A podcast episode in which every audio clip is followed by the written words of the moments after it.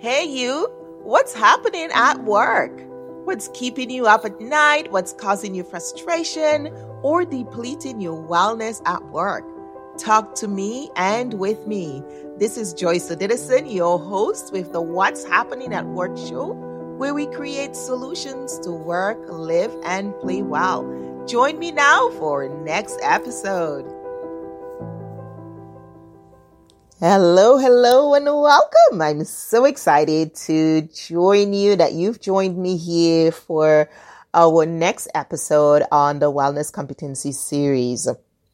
It has been a very interesting time uh, to be living in the world. This is the age of COVID 19 and there's been many disruptions to our workplaces. There's been many disruption to and changes in the normal routine of work and the normal way in which we work. And it is definitely an opportunity for us to think about where we go from here. Reality is that nothing is ever going to be the same again. We are going to have a very new normal our normal will not be the same because even if things were to go back the same, our minds, our memory, we will remember this and we will always be using this time as a reference in our lives and in our workplaces. So today's competency is going to be focusing on competency, capacity building uh, in workplaces for us as individuals, as professionals. What is capacity building? Now, capacity building is that competency that falls uh, in that realm of intellectual wellness. So we've been covering the wellness competency series. And as you know, I own interpersonal wellness services and part of that whole interpersonal wellness concept is that wellness competency mindset that we're looking to develop in our clients, in workplaces and in groups. Too often are we finding ourselves in a situation where we are not building capacity. So one of the things I have noticed over and over again is that many times employees will come to see me, leaders, professionals, people who come to see me are going through a difficult time in their life. They're going through a life transition. Something is happening where they've been sent disconfirming information. And as a result, they recognize I've got to learn something new. And I say hooray for you because some people actually go through the difficult times and they don't learn anything new. They don't change. They don't grow. They keep projecting everything outwardly and uh, passing off that it's somebody else's responsibility and not taking responsibility for what they've done. So when we talk about capacity building, it is the exercise of learning, the exercise of growing, the exercise of expanding your mindset, the exercise of looking at your, your problem solving skills, finding new ways to solve problems. The exercise of using your time in a, managing your time in a more efficient way. Looking at being more accountable for your actions. Meaning that you are able to give a reason, a logical reason for the things you've done or not done. Right? And most people think that an exercise means that you know, when we talk about accountability, it means that you're going to be blamed or judged or you're going to have to uh, be in trouble. But no, accountability is, should be a motivator. It should be that, that, um, giving you that opportunity to stand up and say, this is why I did this. And this is how I feel about it. And here's my reasoning. We should all be able to do that sometimes we find ourselves in situations where we're choosing not to respond to something because we have reasons to, and that's different. But overall, generally, accountability should be something that we say, I did this because I choose to make this decision because, and that's your right. You all, we all have our right to make decisions and base them based on our own values. So it's not a part of, really, it's not about judging your values or, or criticizing your values. It's a matter of saying, I made this decision because here is why I thought about it. It's really about your knowledge and your level of reliability. So when we talk about capacity building in that whole realm of intellectual wellness, we're looking at our education, our experience, our personal growth, and of course our ability to set and meet those goals that we've we've uh, identified for ourselves and then of course making good decisions one of the challenges that we face so often is poor decision making in leaders. And, you know, they've had so many times where leaders show up and it's, you know, they've got egg on their face. Man, I made a bad decision or I shouldn't have done that. And, and sometimes we're, we're drawn to make decisions based on our emotions, based on our own tendencies, based on the things we like or the things we value. Those are not bad things if you can speak to them, if you can stand up and say, this is why I did that. But if you are choosing not to, then the reasoning can be curious. It makes people curious as to, well, why are you not responding to this? Why are you choosing to respond to this this way? Overall, it is really important for us as leaders to identify that we should be always growing and always changing. There is room to grow and then there is room to change. There is opportunity to learn. We can continue to learn. We should be making that effort of continuous learning. Now, when I started off, I wanted to talk, I, you know, I shared a little bit about COVID 19, one of the things that I noticed in many organizations is that learning stopped during COVID 19 all our energy and focus was on trying to understand and learning the disease and how to respond to the disease and how to stay safe from work and what social distancing was and how far away we need to be and what would it l- look like should we possibly go back to work? What would the distance be? Where would we sit how would our desk be aligned so we were learning rapidly because things were changing so much with the disease. It was so new and the impact and extent of COVID-19 was so widespread and so new that people were glued to their television. People were glued to the news. People were wanting to consume information. They wanted to know more. Social media was lighting up. People were sharing their ideas. People wanted to know and learn how to protect themselves and their loved ones from the disease. And I don't think many of us have been that attentive to uh, science and research and health information as we did during COVID-19. Interestingly, we did that because we wanted to save our lives, because we wanted to protect our loved ones, because we wanted to stay safe. Think about though, learning and developing your capacity overall so you can be successful, so you can be a leader that leads change, so you can be a leader that can be innovative, can have good relationships with your employees.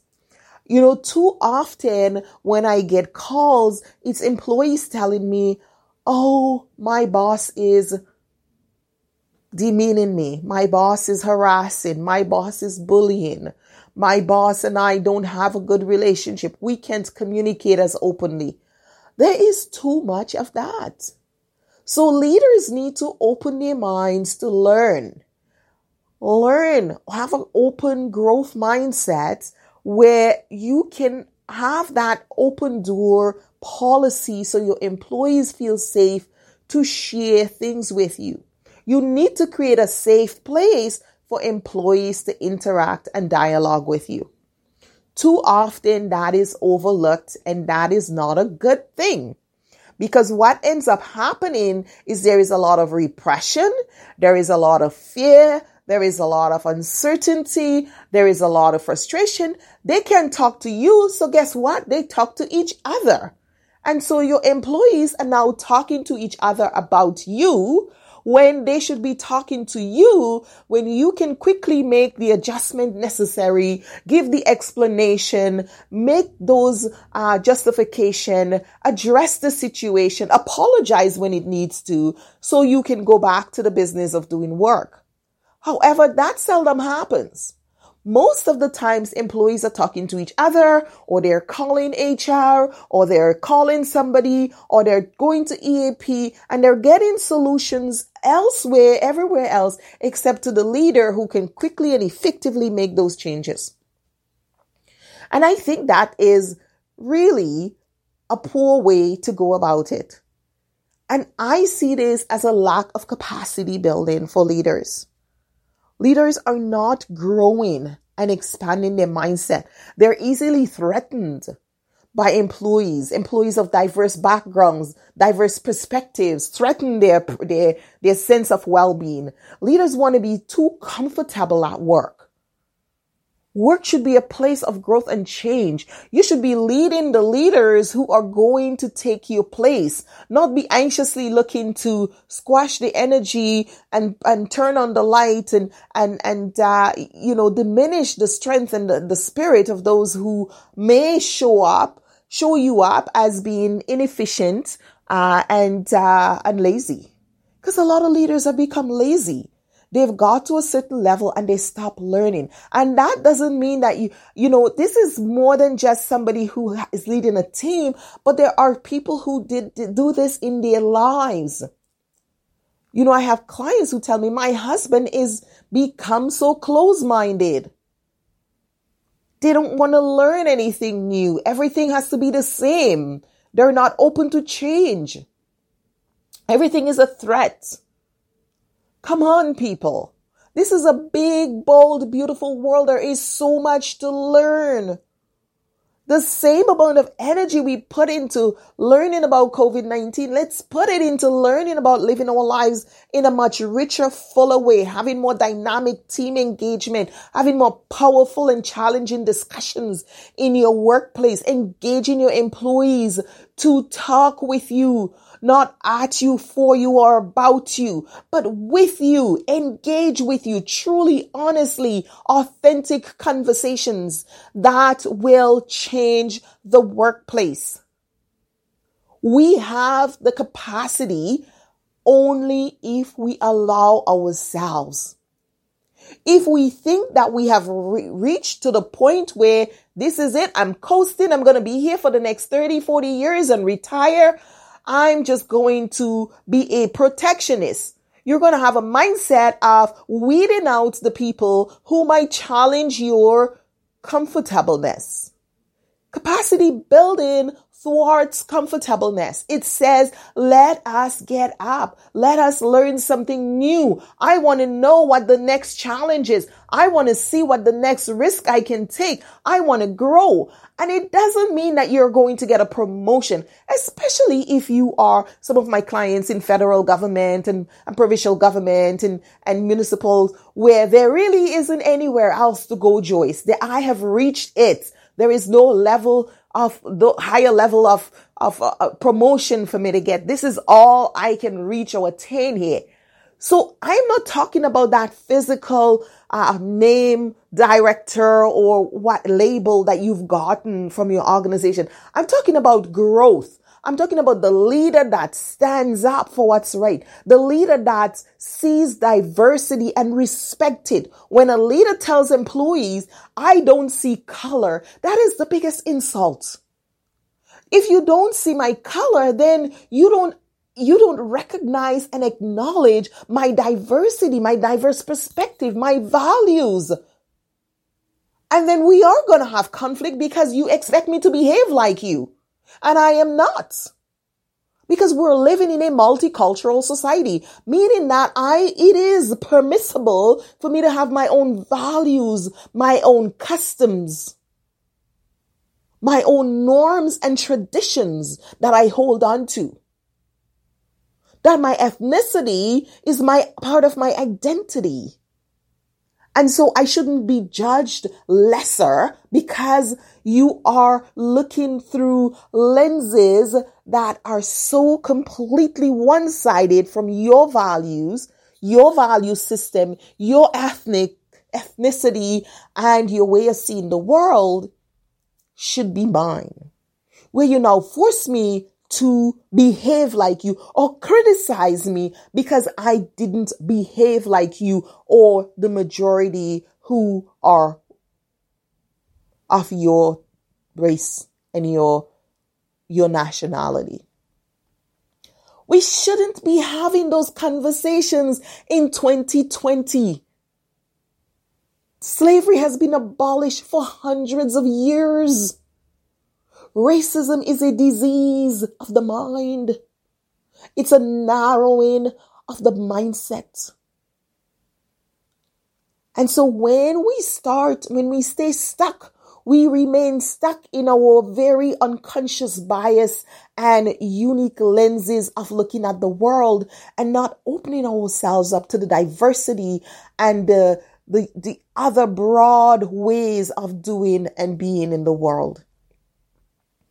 So when we think about what's happening at work, I really want to enhance capacity building. It should be a motivator for every leader, no matter where you lead, what, what kind of organizations, be it private, public institution, you should be leading capacity building. You should be leading good decision. You should be leading empowerment and authenticity. You should be leading from a place of strength, reliability, and very much so accountability.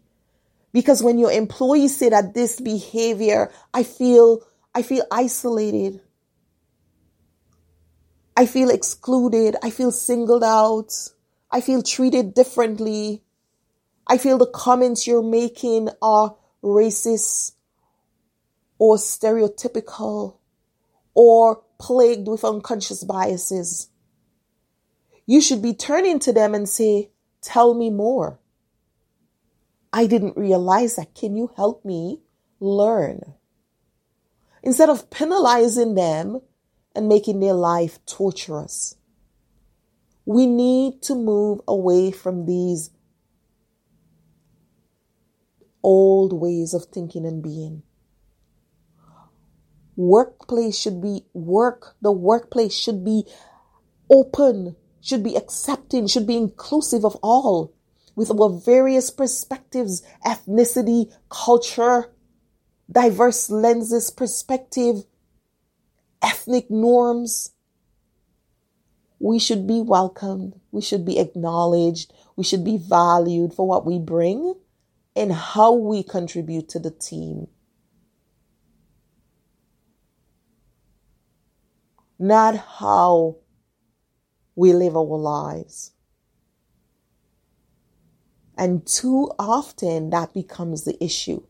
We're judged because of our sense of moral beliefs, our ethnic values, our sense of community, our loyalty to family, all are now being judged, criticized, and put out there for speculation when we should be encouraged to live a vital, true life and explore our capacity for well being in the workplace.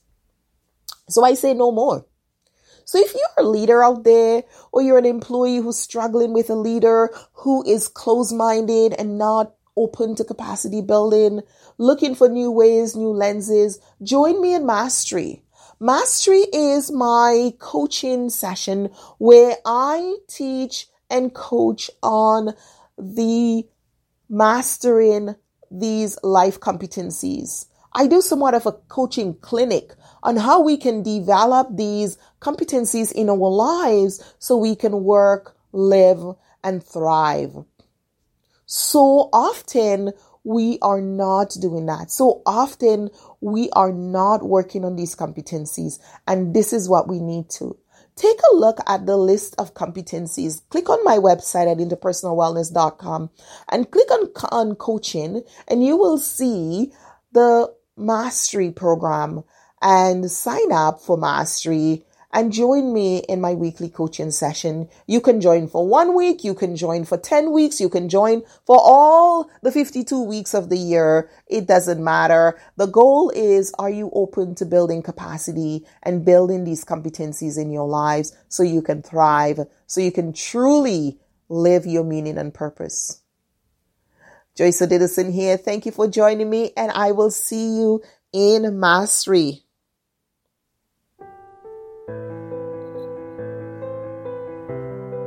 You've been listening to What's Happening at Work. This is Joyce Odidison, your host, and I want to thank you for being with us. Thank our guests and our sponsors, Interpersonal Wellness Services Inc., the Global Workplace Wellness Summit, and of course, the Wellness Competency Mindset Movement. And if you want to hear from us, learn more, or get more episodes, join us at interpersonalwellness.com, where we help you to work, live, and play well. Bye now, and we'll see you for another episode.